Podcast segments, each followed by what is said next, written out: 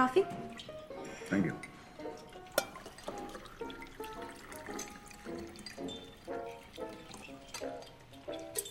So, what brings you guys to the middle of nowhere?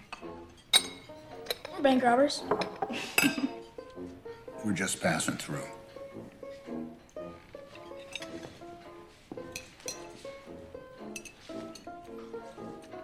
So when do I get my share of the money?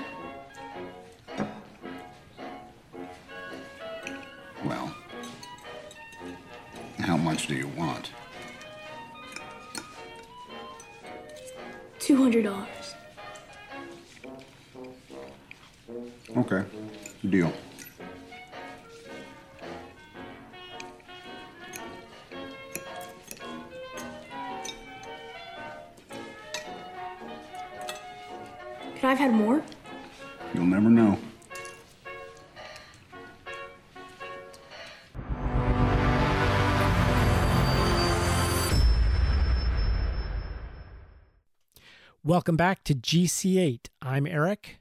And I'm Johanna. And I'm Rosie.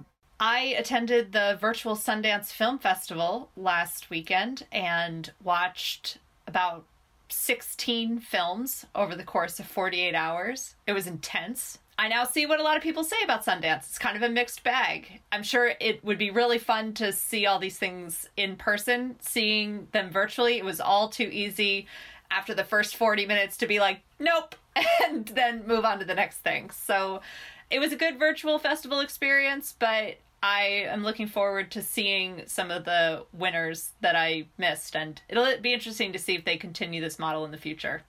I have been setting up new gear. People can't see me on this since it's a podcast, but if you could, you would see there's a new microphone.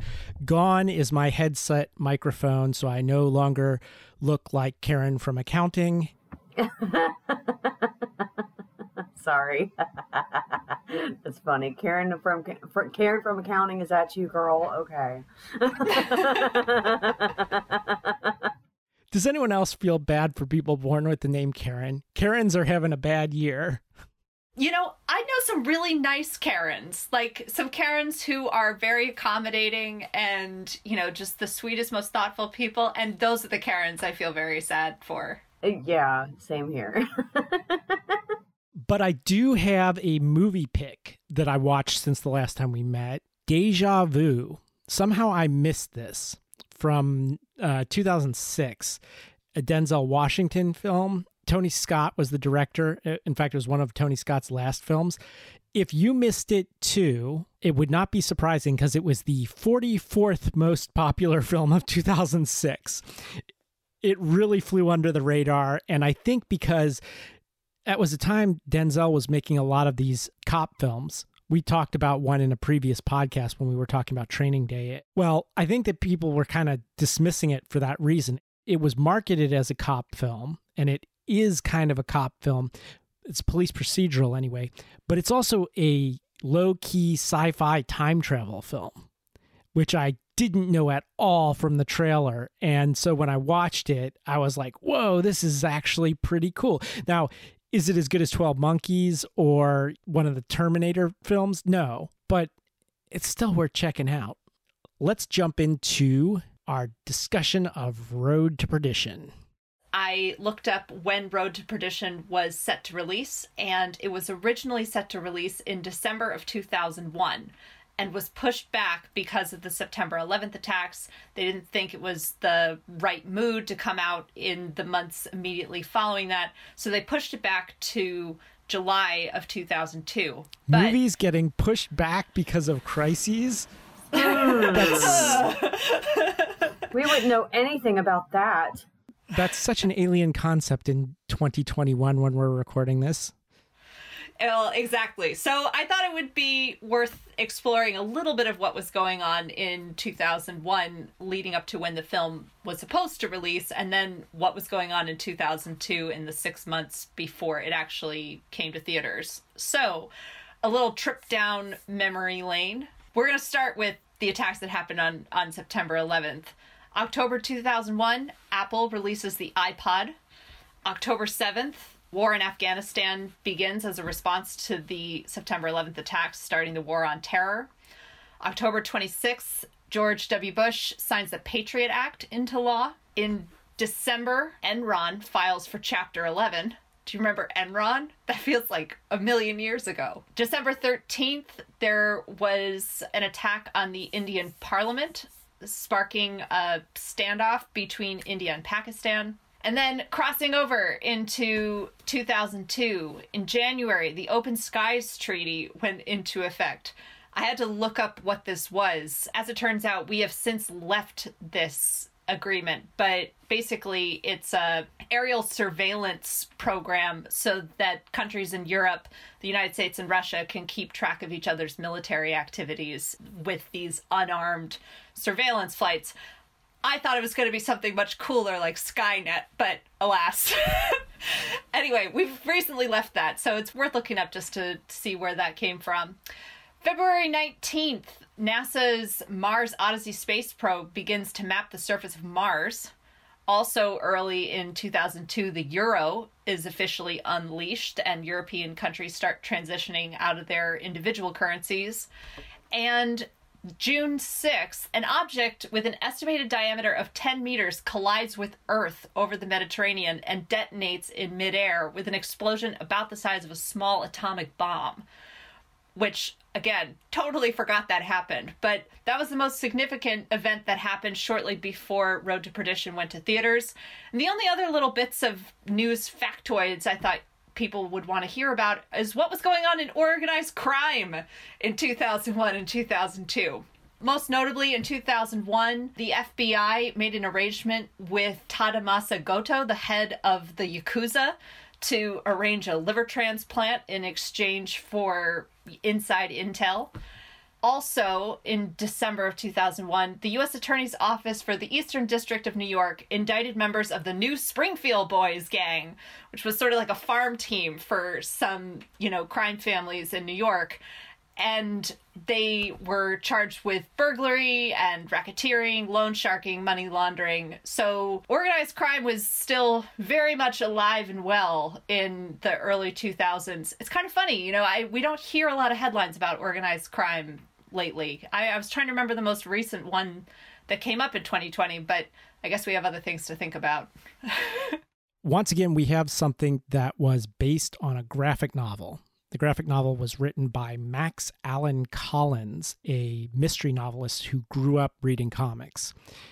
He frequently cites Chester Gould and Mickey Spillane as being his biggest influences. And his first novel, Bait Money, which came out in 1973. This is a direct quote from him about a 50 ish bank robber and his young, unlikely accomplice, a comic book collector in his early 20s.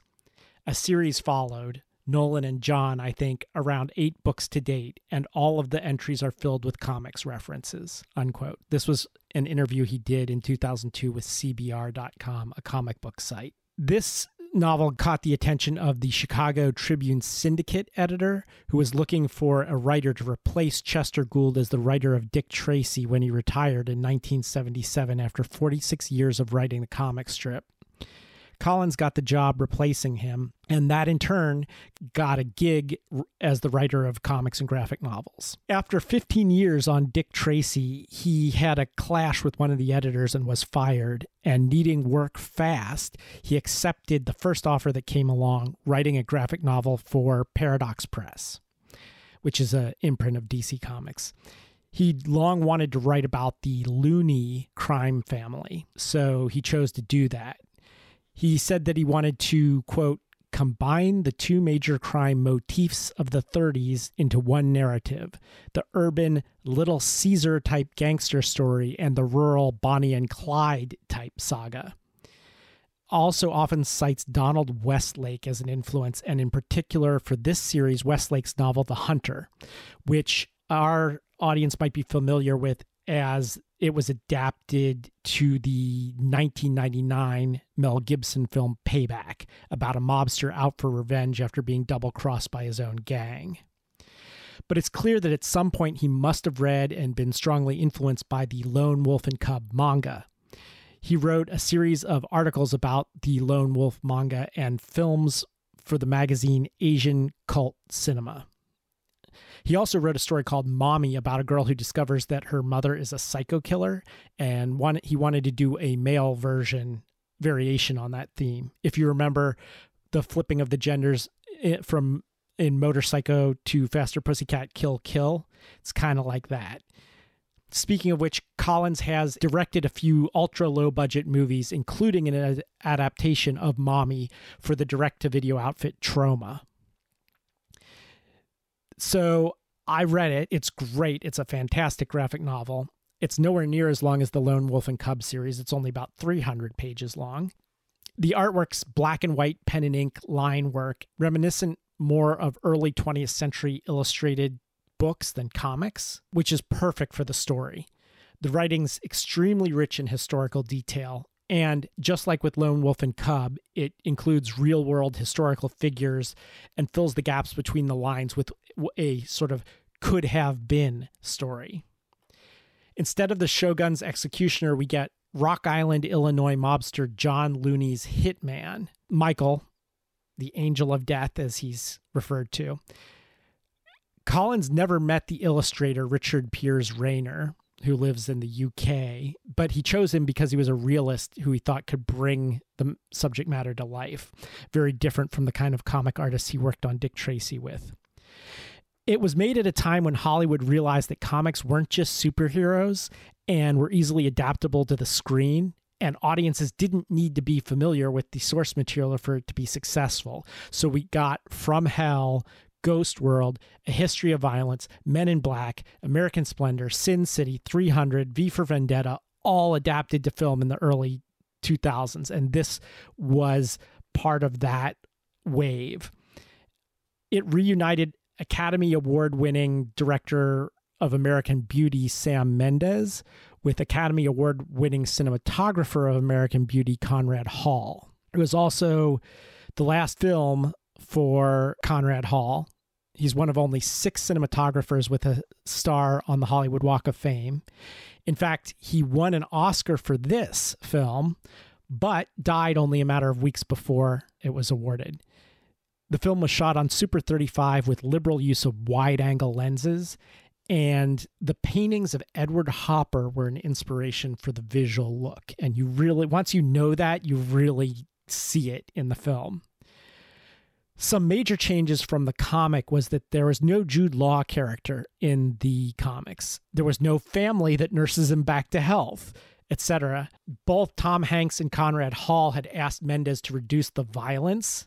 That's maybe because Tom was a new father. I guess Rosie told us like having kids changes you. It really does. It really does. And that fit well with what Mendes wanted to do, which he wanted to make a quieter, nonverbal Kurosawa style film. Collins said, quote, my main source of inspiration was John Woo. I was trying to write a John Woo movie. Instead, Sam Mendes made The Godfather out of it. But that's cool too. Collins didn't mind the violence being toned down, but he did mind the profanity, which he thought didn't fit his concept of period dialogue. Casting based on the graphic novel, I would have cast Andy Garcia as O'Sullivan. Oh, the character's name was O'Sullivan, and so some of the the names slightly changed. One more note, which is that it was also Paul Newman's last film. Oh. I that's I mean, it's a good role for him, I suppose, but you know, I I kind of wish he had been able to go out on a high note, you know, with a a role that's full of, you know, charm and swagger like his earlier work. I mean, he's so he's so brilliant and charismatic and in this in this film, I mean, it's a great performance, but it's not, you know, like if I were Paul Newman, I would want to be able to, you know, be a sly son of a bitch again. Conrad Hall and Paul Newman did Butch Cassidy and Sundance Kid together. So that shows you how long they were both in the business. This was both of their final films. So I think they were probably pleased with the results. I was going to get more into casting, but you can't really talk about casting in this without talking about um, Daniel Craig. So I'm going to turn it over to Johanna for that. I was excited to do a little research into what Daniel Craig had done before this film, since I knew this was early in his career and, you know, a different role from 007. But I was surprised to discover that Daniel Craig is like a legit serious actor. I somehow I thought that I was going to just find out that he had been discovered as a handyman like Harrison Ford or something. But no, actually Daniel Craig knew he wanted to be an actor as early as 6 years old. There are no handymen that become actors in Britain. Like Britain is serious about their acting. Like that's an American thing. Like where someone gets discovered at it. Yeah. Britain does that for rock stars, but not for, you know, Anyway. I should have known. yeah, so um, Daniel Craig was born in Chester, England. His mother was an art teacher. His father was a midshipman turned pub owner. Daniel Craig, born 1968, which man, that guy ages well. anyway, um, uh, so damn it. uh, so uh, so he started acting as early as six but at the age of 16 it became apparent he was very serious about this acting. He was accepted into the national youth theater and moved to london where he worked part-time in restaurants as you do in order to finance his education. In 1988 he entered the guildhall school of music and drama a prestigious institution where he studied with Colin McCormack, an actor from the Royal Shakespeare Company. And some of Daniel Craig's early stage roles were in Shakespeare. He played Agamemnon in Troilus and Cressida, which is a very weird play um, that isn't performed very often. So kind of an interesting start. He also had some early early roles in Romeo and Juliet, and that's sort of the foundation of his career. After graduating in 1991, he did a lot of work in television, including most interestingly, the Young Indiana Jones Chronicles where he played a Nazi in one episode, and now I have to go find that. but he also starred in Zorro. He was in the National Theater's 1993 production of Angels in America, and he continued to take roles in television, some random cameos in things like Tales from the Crypt, if anybody remembers Tales from the Crypt, and other bit parts in period pieces that our fans might recognize, like A Kid in King Arthur's Court, which I remember loving, even though apparently it was a terrible film. That's what the reviewers tell me. He also starred in a lot of romances, a lot of period romances, and a lot of love triangle intrigue kind of films, which I mean, the man is a smoke show. Totally understand why he would he would smolder his way into any romantic film. We need to get another guy on this podcast so we can get back to objectifying women on here. I, it's like every week I have to deal with this. Well, so this film is all men. The only high point is getting to objectify some of them because there are like what you know. Um, the the wife in in Road to Perdition is on screen for what ten minutes or something is the that's only female we, that's character. That's all we get of her, and that's Jennifer Jason Lee, who was yeah a real a actor, a real yes, and she was really good in pretty much everything that she did, and that she just got that bit part, and that was it. I feel like she kind of got shafted a little bit. There's actually more women in this than the graphic novel because you never see the mother and there is no surrogate mother household that nurses them back to health. So it's just a guy thing. But anyway, continue. Anyway, I'm not sorry about objectifying Daniel Craig in the course of this podcast because this this is what we ladies get get to talk about. This is the space we're creating here. That's right. Anyway. No apologies needed. so wait till we get to Skyfall.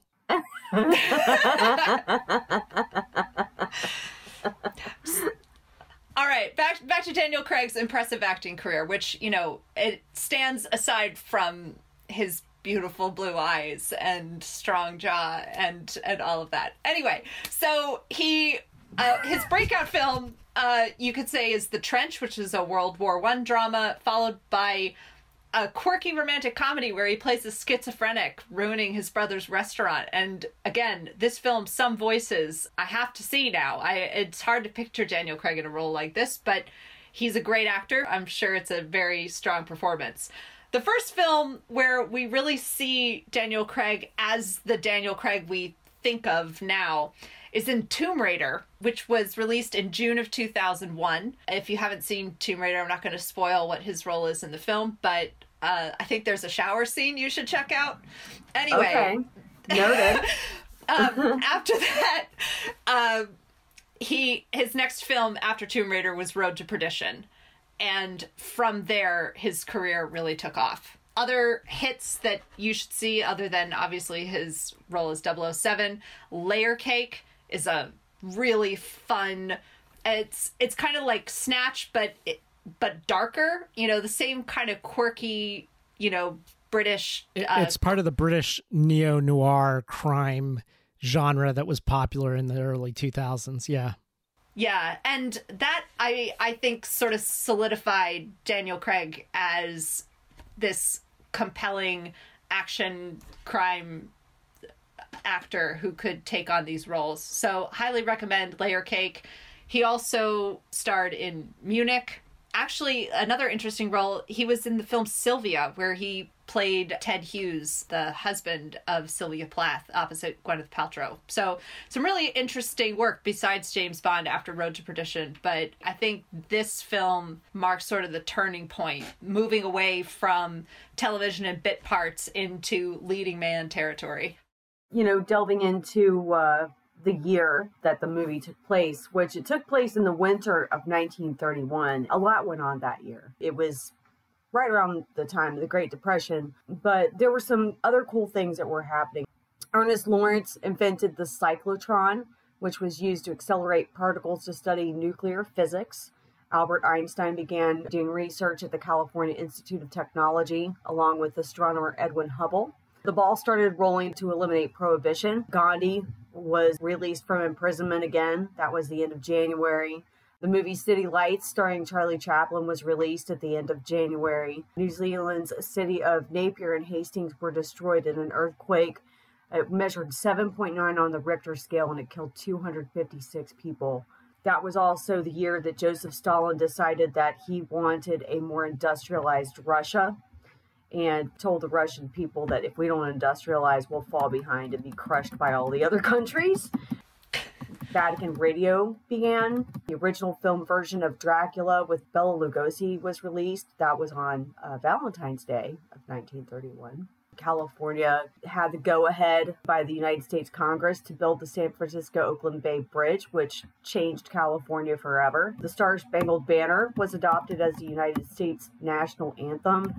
Well, this was a big one with the crime families, though I don't feel like it really affected what was going on in the movie. However, it did affect crime family life as it was because Nevada legalized gambling that year, which changed the game.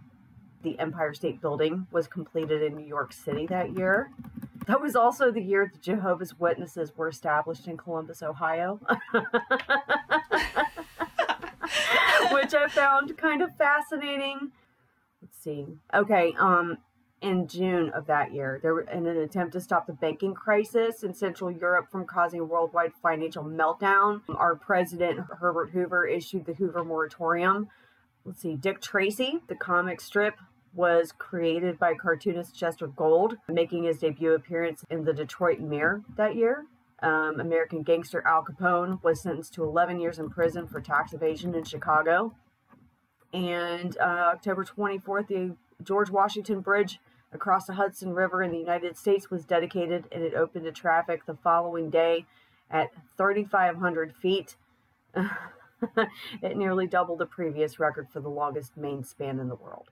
Let's go right into your reaction to the film. I really loved it, even though it was very sad. You know, as, as I've mentioned before, it's really hard for me to watch movies where children get killed, but especially if a mother gets killed in front of a child, that really uh, that really hits me hard. It was relevant to the film, so I understand why it was in there. So you know, audience, don't get mad at me about that. It's just one of those things that is hard for me to see, but it's relevant to the story, which is a great story. From listening to you, Eric, and the modifications that they made, I'm glad they made the changes that they did for the film. I feel like if they wouldn't have made the changes, the film probably wouldn't have done as well because it changed the story to be more film friendly at the time, I guess you could say. I did like the story, I like the character establishment. It was interesting how they handled a child witnessing all of the violence and taking part in the crime during the movie, and how the son kind of adapted to that. Like, okay, this is our lifestyle now. I'm doing this with dad. I'm helping dad out. We're going to get through this without giving too much of the ending away, which I'm sure we'll discuss later when the ending did happen, I actually verbally out loud was like, "Oh no!" Literally out loud. Like my whole family was looking at me like, "What?" And, you know, because I was pretty much the only one paying attention to the movie at the time and making notes and everything like that. I was like, "You can't be serious, gosh," you know. But I did like the fact that they had the farm family that nursed them back to health. I like how, even though the father wasn't there, they still had a wake for his wife when she had passed yeah, it was very interesting character development, and it was interesting how Paul Newman's character didn't even hesitate to turn on Mike Sullivan when the time came uh, in protection for his son, who was a total asswipe. Yes. We have the explicit tag on this, so you can say whatever you want. Well, he, he was. I just don't even have the words for for how much of a how much of an asshole this guy was. I mean, he was just a he was like the epitome of the spoiled brat that didn't get his way, and even though everything was handed to him, he was still going to be jealous anyway, and and probably needed a lot of mental health, but they didn't do that back then. I really like this film. It's a little more of a challenging watch. It was originally conceived of as more of an action graphic novel. There's a lot more action. There's stuff that I really wish had made it into the movie that was in the comics. For instance, when Michael goes to visit Frank Nitti, Al Capone's number one general at the hotel in Chicago, he finds out that they're not on his side and he has to fight his way out of the hotel back to the street, which is an amazing action sequence in the comics and i'm sure they cut it for budgetary reasons and also to tone down the amount of violence. The film does have a ton in common with lone wolf and cub and i want to get into that. The epigraph at the start of the graphic novel is the words you must choose a road for yourself a quote by kazuo koike the writer of Lone Wolf and Cub. Visually, there's also some similarities. Not only do you have the whole road motif going on, remember that Lone Wolf and Cub was a whole road motif. They said they were on the road to hell. And perdition, at least in Catholicism, is another place. You know, uh, despite having gone to Catholic school, I don't really know my Catholic cosmology that well, but much like purgatory and all these other places, it's kind of a hell like place, right? Perdition. So literally, the, it's in the title, Road to Hell. And also, if you remember, water was a big motif in the Lone Wolf and Cub films. Remember his style, he was even better in the water because that was part of his fighting style. Well, whenever someone's about to die in this, it's on or near water in Road to Perdition. So I'm just fascinated by all of these parallels. Tom Hanks wouldn't have been my first choice for this. As I mentioned, I would have probably chosen Andy Garcia or someone like that, but Tom Hanks definitely it worked. Another big thing since I mentioned the Catholicism is the graphic novel is all about Catholicism. They stop and confess at every Catholic church they come across. Whenever he kills someone, he confesses. And in fact, spoiler for the graphic novel here and kind of for the film. In the end, the boy who is narrating the story does not end up with a family. He ends up in an orphanage, a Catholic orphanage. And we find out in the very last panel that he has become a priest and he has written this whole story about his father that he never told anyone before again, much like the graphic novels that we've mentioned in the past, I super recommend the graphic novel. It's really worth checking out. Not that the film's not also great, but uh, Johanna, what did you think? I could not stop thinking about Lone Wolf and Cub while I was watching the film. And l- tracing those parallels, I I guess it, d- it distracted me a little bit. I'm not sure that I really saw the film without that lens. But some of the things that I found interesting in comparison were thinking about the father son relationship and how this is different. That in Lone Wolf and Cub, Itto is gonna kill his son if he chooses the ball instead of the sword. And in this one, Sullivan is desperately trying to protect his son from this life and make sure he doesn't choose it. And because of that, it actually sets them up for more danger than if he had said, Oh, yeah, my son's gonna join the mob just like everybody else. And if it had been clear that his son was gonna be part of this crime family, then the need to kill the son and the witnesses would have maybe not even been a thing. I mean, like there. So there were just interesting pieces about how Sullivan's determination to keep his family separate from this crime world actually ends up making them vulnerable in a totally different way that puts them in more danger than if they had joined the life. So I'm curious to hear what the two of you think about that piece of it of whether he should have invited his son to join the crime family after all, the way Itto brings his son into the samurai life. Yeah, I don't think he wanted to do that. One thing that was clear in the movie was that he was afraid his son was going to be just like him. All the way up until the end, he didn't want his son to be like him. He didn't want him to be involved in, in the crime life like he was. I really feel like he wanted his kid to just grow up and be as normal as possible. You can tell throughout the film, like they never talked about what he did for a living. They just knew that he worked for Mr. Rooney. And the mom made it clear, like, that's all you need to know. You need to stop asking questions. And I think that neither one of them wanted him to grow up in the gangster life, but Mike was there to provide a living for his family, which, let's be honest, it was during the Great Depression and jobs were scarce and he had money and he was still able to provide for his family when other families weren't were struggling. This is another big difference between the comic and the movie. In the movie, young Michael Jr. never kills anyone. In the comic, it's much more like Lone Wolf and Cub. They are partners.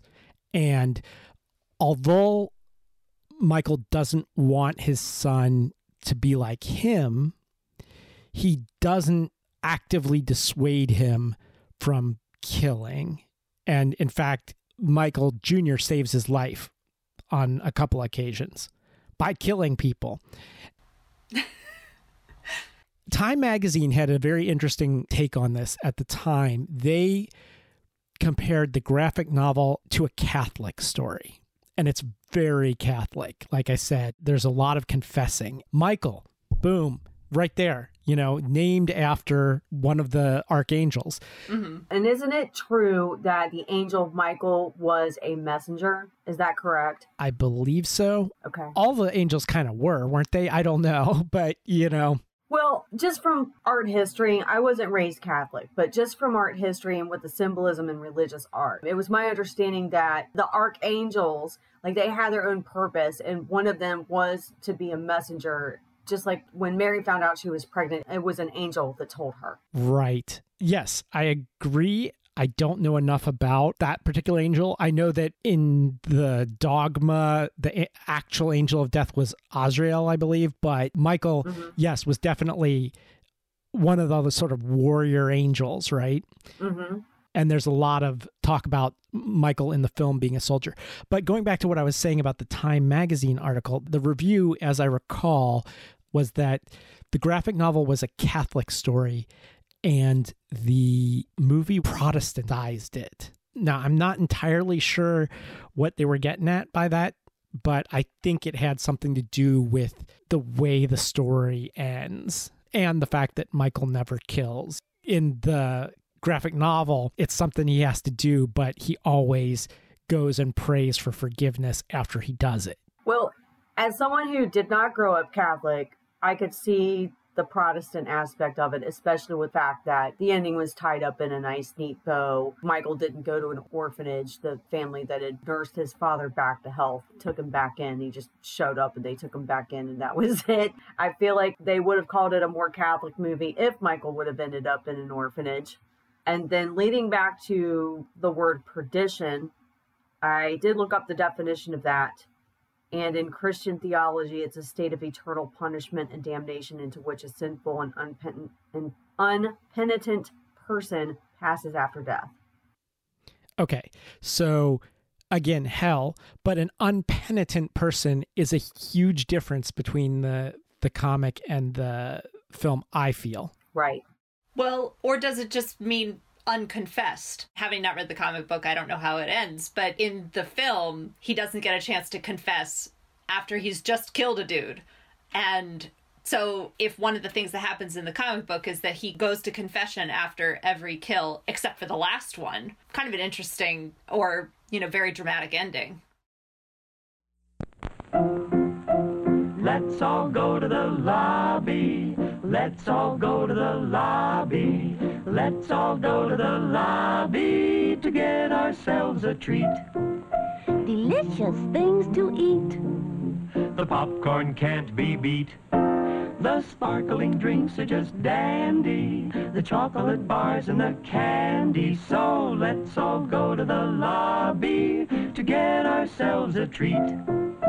Let's all go to the lobby to get ourselves a treat. Now, I have a couple of disclaimers before I give this.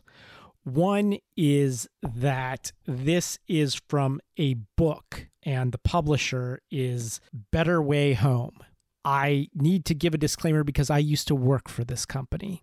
I'm going to read a passage from it, and uh, this is considered a review, and it's actually an endorsement for the book.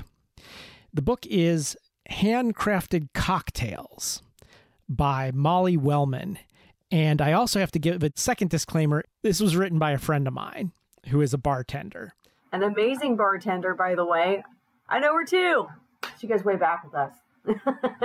Yes, she goes way back with Rosie and I. And so I'm giving a plug to a friend, but I have to say that it's not just because she happens to be a friend of mine. This is sort of her specialty is prohibition era stuff. She runs a prohibition era bar in Cincinnati, Ohio called Japp's and she was named the best bartender in America in 2019. So she has cred. The book is called Handcrafted Cocktails. The recipe that I chose from Handcrafted Cocktails, and I'm going to read a sample from it The Bee's Knees. So, the Bee's Knees was the most popular uh, drink in 1930 31. And we mentioned in previous episodes that temperature was used to mask off flavors in cheap beer when we talked about adjuncts in Faster Pussycat Kill Kill. And also, heat temperature was used to mask off flavors in sake, which we talked about in Baby Cart at the River Styx. Well, sometimes you want to mask off flavors in liquor. According to Wellman's book, The Bee's Knees is a prohibition drink. It was created to help mask the taste of bathtub gin. The recipe was first seen in print in the 1930s. The recipe requires honey simple syrup. For those who don't have it, basically you combine one cup of water and one cup of honey in a pan over medium heat. Stir continually until the honey and water are evenly combined. Here is Molly Wellman's recipe for a bee's knees one and a half ounces of gin, a half ounce honey simple syrup, a half ounce lemon juice freshly squeezed. Add all the ingredients to a mixing glass, add ice, shake, and strain into a cocktail glass, garnish with a lemon twist. So there you have it. A bee's knees cocktail, I believe, is the perfect pairing for reviewing A Road to Perdition. That sounds delicious. I think I'll have to go down to Japp's and just have her make me one. I'm hoping we can have her come and give do a cocktail pairing with movies segment at some point in the future on the podcast, but she is super busy. yeah. And if you want to follow her, you can actually just uh, at Molly Wellman on uh, Instagram. She's always posting videos on how to make cocktails, and she's really been busy with that, especially uh, during the pandemic. It's been very entertaining to follow her on Instagram. All right, let's wrap it up. Rosie, do you have anything you want to talk about or or plug before our next installment. Be sure to follow me, facebook.com slash Briggs and Smackem. That's B R I G G S N S M A C K E M. Johanna? I'm continuing to explore more possibilities for the White River Indie Fest, which is going to happen in May. And whenever you're listening to this, we usually have our festival in the spring. So I hope you'll check us out. We're a little Vermont, New Hampshire film festival celebrating local filmmakers and also some gems of independent and foreign cinema. I'm just going to plug our own show and say that coming up, we are going to get away from movies for a little while. We're going to do a couple of seasons of a TV show, and then we're going to do a music show. So it's going to be a bit of a change after many, many episodes of cinema. But don't worry, we are film geeks at heart, so we will get back to film soon. Like and subscribe on the Apple iTunes store give us the highest rating possible to help other people find our podcast. You can also find us in a number of other places, wherever you get your podcasts.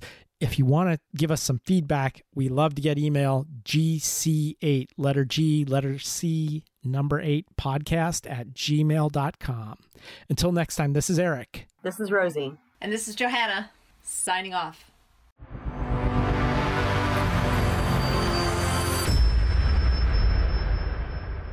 so many films, so little time.